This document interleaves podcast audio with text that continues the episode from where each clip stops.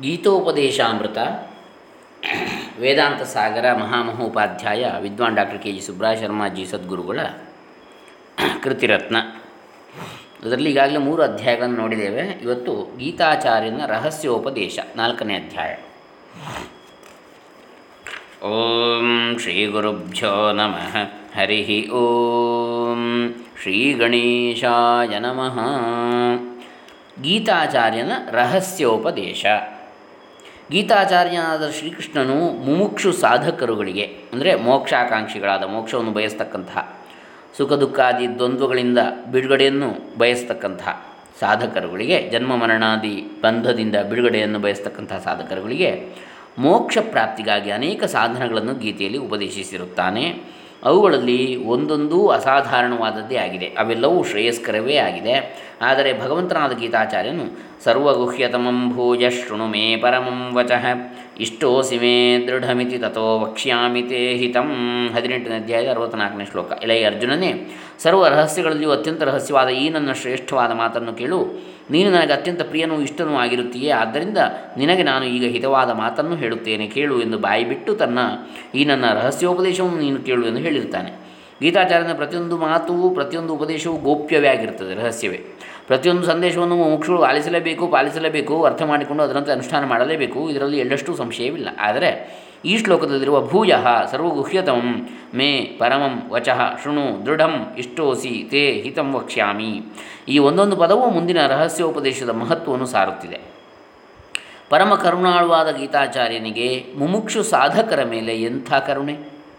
ಎಂಥ ವಾತ್ಸಲ್ಯ, ಎಂಥ ಪ್ರೀತಿ ಇದೆ. ಹೇಗಾದರೂ ನನ್ನ ಮಾತನ್ನು ಕೇಳಲಿ, ಹೇಗಾದರೂ ನನ್ನನ್ನು ಭಜಿಸಲಿ, ಹೇಗಾದರೂ ಭಗವದ್ಭಕ್ತರಾಗಲಿ, ಹೇಗಾದರೂ ತತ್ವವನ್ನು ಕಂಡುಕೊಳ್ಳಲಿ, ಹೇಗಾದರೂ ಈ ಜನ್ಮದಲ್ಲಿಯೇ ಮುಕ್ತರಾಗಿ ಬಿಡಲಿ, ಹೇಗಾದರೂ ಸರ್ವಮಾನವರು ಉದ್ಧಾರವಾಗಿ ಬಿಡಲಿ ಎಂಬುದೊಂದೇ ಗೀತಾಚಾರ್ಯನ ಗುರಿ. ಹಾಗಾದರೆ ಅಂಥ ರಹಸ್ಯ ಸಂದೇಶವು ಏನೆಂಬುದನ್ನು ಈಗ ನೋಡೋಣ. ಅದೇ ಹದಿನೆಂಟನೇ ಅಧ್ಯಾಯದ ಅರವತ್ತೈದನೇ ಶ್ಲೋಕ. ಮುಂದಿನ ಶ್ಲೋಕ. ಶ್ರೀ ಭಗವಾನುವಾಚ ಮನ್ಮನಾಭವ ಮದ್ಭಕ್ತೋ ಮದ್ಯಾಜಿ ಮಾನ್ ನಮಸ್ಕುರು ಮಾಮೇ ವೈಶ್ಯಸಿ ಸತ್ಯಂತೆ ಪ್ರತಿಜಾನೇ ಪ್ರಿಯೋಸಿ ಮೇ. ಎಲೈ ಅರ್ಜುನನೇ, ನನ್ನಲ್ಲಿಯೇ ನಿನ್ನ ಮನಸ್ಸನ್ನಿಡು ನನ್ನನ್ನೇ ಭಜಿಸು. ನನ್ನನ್ನೇ ಪೂಜಿಸು. ನನ್ನನ್ನೇ ನಮಸ್ಕರಿಸು. ಇದರಿಂದ ನೀನು ನನ್ನನ್ನೇ ಬಂದು ಸೇರುತ್ತೀಯೇ. ಇದು ನನ್ನ ಸತ್ಯವಾದ ಪ್ರತಿಜ್ಞೆ. ಇದು ಸುಳ್ಳಲ್ಲ. ನಾನು ನಿನಗೆ ಆಣೆ ಮಾಡಿ ಹೇಳುತ್ತಿದ್ದೇನೆ. ಏಕೆಂದರೆ ನೀನು ನನಗೆ ಅತ್ಯಂತ ಪ್ರಿಯನಾಗಿದ್ದೀಯೇ. ಗುರು ಶಿಷ್ಯರ ಸಂಬಂಧವು ಪ್ರೇಮಮಯವಾಗಿರಬೇಕೇ ಹೊರತು ಧನಮಯವಾಗಿರಬಾರದು.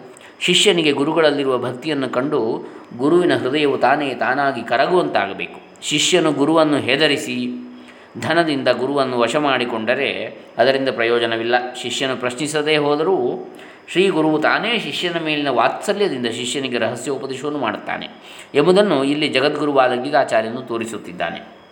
ಶ್ರೀಕೃಷ್ಣನ ಮೇಲೆ ಅರ್ಜುನನಿಗೆ ಎಷ್ಟು ಭಕ್ತಿ ಇತ್ತು ಎನ್ನುವುದು ಶ್ರೀಕೃಷ್ಣನ ಮಾತುಗಳಿಂದ ಅರ್ಥವಾಗುತ್ತದೆ.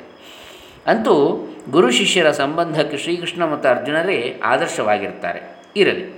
ಶ್ರೀಕೃಷ್ಣ ಭಗವಂತನ ರಹಸ್ಯ ಸಂದೇಶವನ್ನು ಹಾಗೂ ಪ್ರೀತಿಯ ಸಂದೇಶವನ್ನು ನೋಡೋಣ. ಮನ್ಮನ ಭವ. ಒಂದನೇದು. ಎರಡನೇದು ಮದ್ಭಕ್ತೋ ಭವ.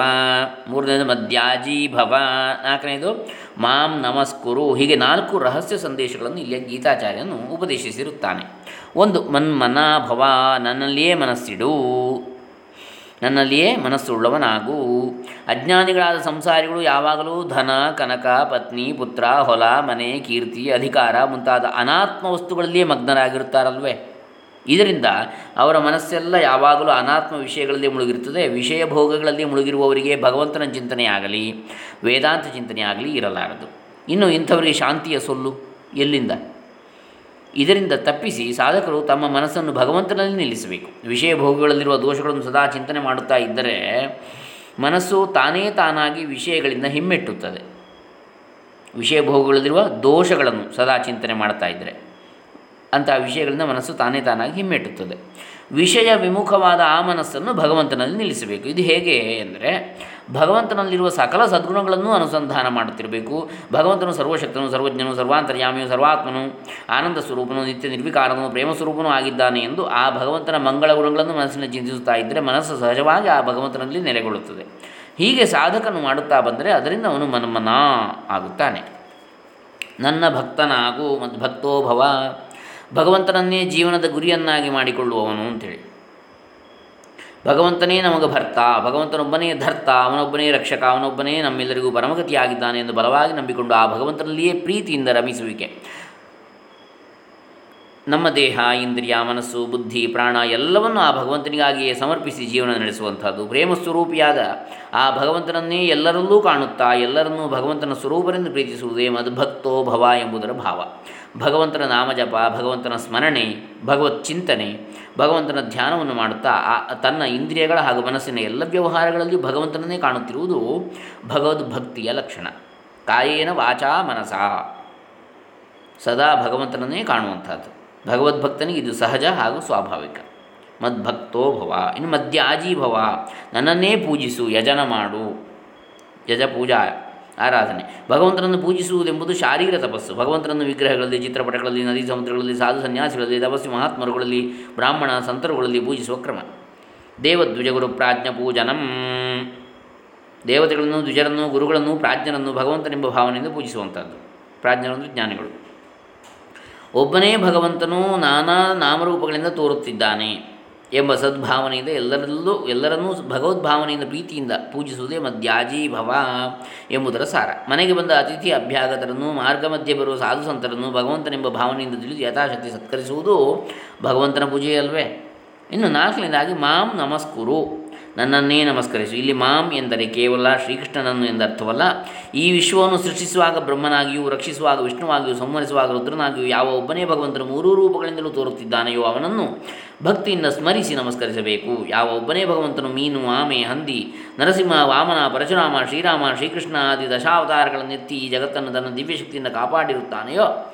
ಆ ಸರ್ವಶಕ್ತನಾದ ಭಗವಂತನನ್ನು ಭಕ್ತಿಯಿಂದ ಬಾಗಿ ನಮಿಸುವುದು. ನಮಗೆ ಈ ಪವಿತ್ರವಾದ ಮಾನವ ಜನ್ಮವನ್ನು ಕರುಣಿಸಿರುವ ತಂದೆ ತಾಯಿಗಳಿಗೂ ಆತ್ಮಜ್ಞಾನೋಪದೇಶವನ್ನು ಮಾಡುತ್ತಿರುವ ಗುರುಗಳಿಗೂ ನಮ್ಮನ್ನು ಸರ್ವ ವಿಧದಲ್ಲಿಯೂ ಕಾಪಾಡುತ್ತಿರುವ ಭಗವಂತನಿಗೂ ಪ್ರೀತಿಯಿಂದ ಕೃತಜ್ಞತೆಯಿಂದ ನಮಸ್ಕಾರವನ್ನು ಮಾಡುವುದು ಭಗವಂತನ ಆರಾಧನೆಯೇ ಆಗುತ್ತದೆ ಉಚ್ಚ ನೀಚ ಭಾವವನ್ನು ಸಂಪೂರ್ಣವಾಗಿ ತೊರೆದು ಮೇಲು ಕೀಳು ಭಾವನೆಗಳನ್ನು ತೊರೆದು ಭಗವದ್ಭಾವನೆಯಿಂದ ಎಲ್ಲರನ್ನೂ ಪ್ರೀತಿಸುವುದು ಭಗವಂತನನ್ನು ನಮಸ್ಕರಿಸಿದಂತೆಯೇ ಆಗುತ್ತದೆ. ಇದೇ ವಿಷಯವನ್ನು ಗೀತಾಚಾರ್ಯನು ಗೀತೆಯ ಒಂಬತ್ತನೇ ಅಧ್ಯಾಯದ ಮೂವತ್ತ ನಾಲ್ಕನೆಯ ಶ್ಲೋಕದಲ್ಲಿಯೂ ಹೇಳಿದ್ದಾನೆ. ಇದರಿಂದ ಈ ರಹಸ್ಯೋಪದೇಶದ ಮಹತ್ವ ತಿಳಿಯುತ್ತದೆ. ಹೀಗೆ ಮನ್ಮನ ಭವ ಮದ್ಭಕ್ತೋ ಭವ ಮದ್ಯಾಜೀ ಭವ ಮಾಮೇವ ನಮಸ್ಕುರು ಈ ನಾಲ್ಕು ಸಾಧನಗಳನ್ನು ಮಾಡಿಬಿಟ್ರೆ ಸಾಧಕನ ಕರ್ತವ್ಯವು ಮುಗಿದಂತಾಯಿತು. ಆಮೇಲೆ ಇದರಿಂದ ಆಗುವ ಫಲವನ್ನು ಗೀತಾಚಾರ್ಯನು ತಾನೇ ಸ್ಪಷ್ಟವಾಗಿ ಮಾಮೇವ ಇಷ್ಯಸಿ, ನೀನು ನನ್ನನ್ನೇ ಬಂದು ಸೇರುತ್ತೀಯೇ, ಸತ್ಯಂತೆ ಪ್ರತಿಜಾನೇ ಪ್ರಿಯೋಸಿಮೆ.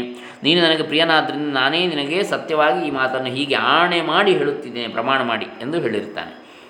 ಮೇಲೆ ಹೇಳಿರುವಂತೆ ಜಿಜ್ಞಾಸುವಾದ ಸಾಧಕನು ಈ ನಾಲ್ಕು ರೀತಿಯಲ್ಲಿ ಭಗವಂತನನ್ನು ಆರಾಧಿಸುತ್ತಿದ್ದರೆ ಅಂಥ ತನ್ನ ಭಕ್ತರಿಗೆ ಭಕ್ತ ಪರಾಧೀನನಾದ ಭಗವಂತನು ತನ್ನ ಸ್ವರೂಪವನ್ನೇ ದಯಪಾಲಿಸಿ ಬಿಡ್ತಾನೆ. ತನ್ನ ಸ್ವರೂಪವನ್ನೇ ದಯಪಾಲಿಸಿ ಬಿಡ್ತಾನೆ.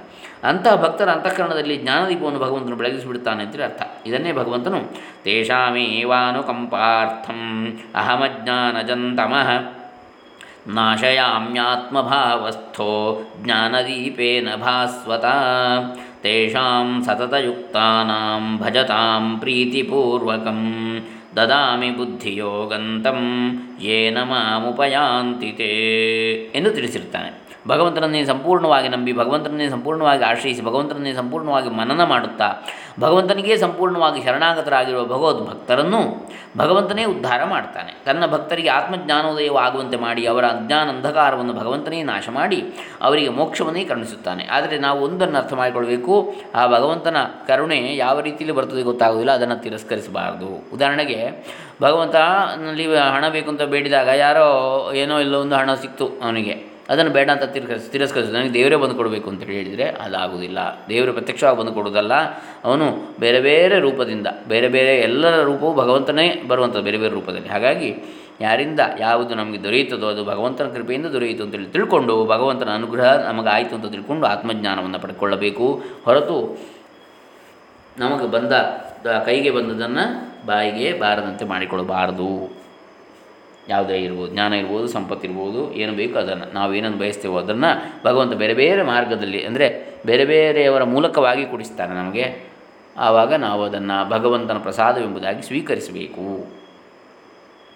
ಆಗ ನಮಗೆ ಭಗವಂತನ ಅನುಗ್ರಹದ ಪ್ರಾಪ್ತಿ ಸಂಪೂರ್ಣವಾಗಿ ಆಗ್ತದೆ. ಅದು ಹೊರತು ಒಬ್ಬ ಬಾವಿ ಬದಿಯಲ್ಲಿ ಮ ನಿದ್ದೆ ಮಾ ಭಗವಂತನ ಸ್ಮರಣೆ ಮಾಡ್ತಾ ಮಲಗಿದಂತೆ ನಿದ್ದೆಯಲ್ಲಿ ಬಾವಿಯ ಜ ಚಿಟ್ಟೆ ಅಂತ ಹೇಳ್ತೇವೆ ಸೈಡ್ ಅದರಿಂದ ಕೆಳಗಡೆ ಅಂಗಳಕ್ಕೆ ಬಿದ್ದುಬಿಟ್ಟ. ಎದ್ದು ದೇವರನ್ನು ಬೈಲಿಕ್ಕೆ ಸ್ಟಾರ್ಟ್ ಮಾಡಿದ, ಆರಂಭಿಸಿದ. ಹ್ಞೂ ದೇವರೇ, ನಾನು ನಿನ್ನನ್ನು ನಂಬಿ ಮಲಗಿದ್ದು ನಾನು, ನೀನು ನನ್ನನ್ನು ಬೀಳಿಸಿಬಿಟ್ಟೆ. ಆಗ ದೇವರು ಬಂದು ಹೇಳ್ತಾನೆ, ಅಯ್ಯ, ನನ್ನನ್ನು ನಂಬಿದ ಕಾರಣ ನಾನು ನಿನ್ನ ಈ ಕಡೆಗೆ ಬೀಳಿಸಿದೆ. ಇಲ್ಲದಿದ್ದರೆ ನನ್ನನ್ನು ನಂಬದಿದ್ದರೆ ನೀನು ಬಾವಿಯೊಳಗೆ ಬಿದ್ದು ಬಿಡ್ತಿದ್ದೀಯೇ ಏನಾಗ್ತಿತ್ತು ಆಗ ನಿನ್ನ ಪರಿಸ್ಥಿತಿ? ಅಂತೇಳಿ ಹೇಳಿದೆ ಅಂದರೆ ನಾವು ಆ ಭಗವಂತನ ಅನುಗ್ರಹವನ್ನು ಅರ್ಥ ಮಾಡಿಕೊಳ್ಳೋದಿಲ್ಲ ಅರ್ಥ ಮಾಡಿಕೊಳ್ಳೋ ಸಾಮರ್ಥ್ಯವೂ ನಮಗಿಲ್ಲ. ಅವನು ಯಾವ ರೀತಿ ನಮ್ಮನ್ನು ಅನುಗ್ರಹಿಸ್ತಾ ಇದ್ದಾನೆ, ನಮ್ಮನ್ನು ಉದ್ಧರಿಸ್ತಾ ಇದ್ದಾನೆ ಅನ್ನೋದನ್ನು. ಹಾಗಾಗಿ ಇದನ್ನು ಚೆನ್ನಾಗಿ ಅರ್ಥ ಮಾಡಿಕೊಂಡು ಭಗವಂತನ ಅನುಗ್ರಹವು ಎಲ್ಲರಿಗೂ ಕೂಡ ಆಗಲಿ.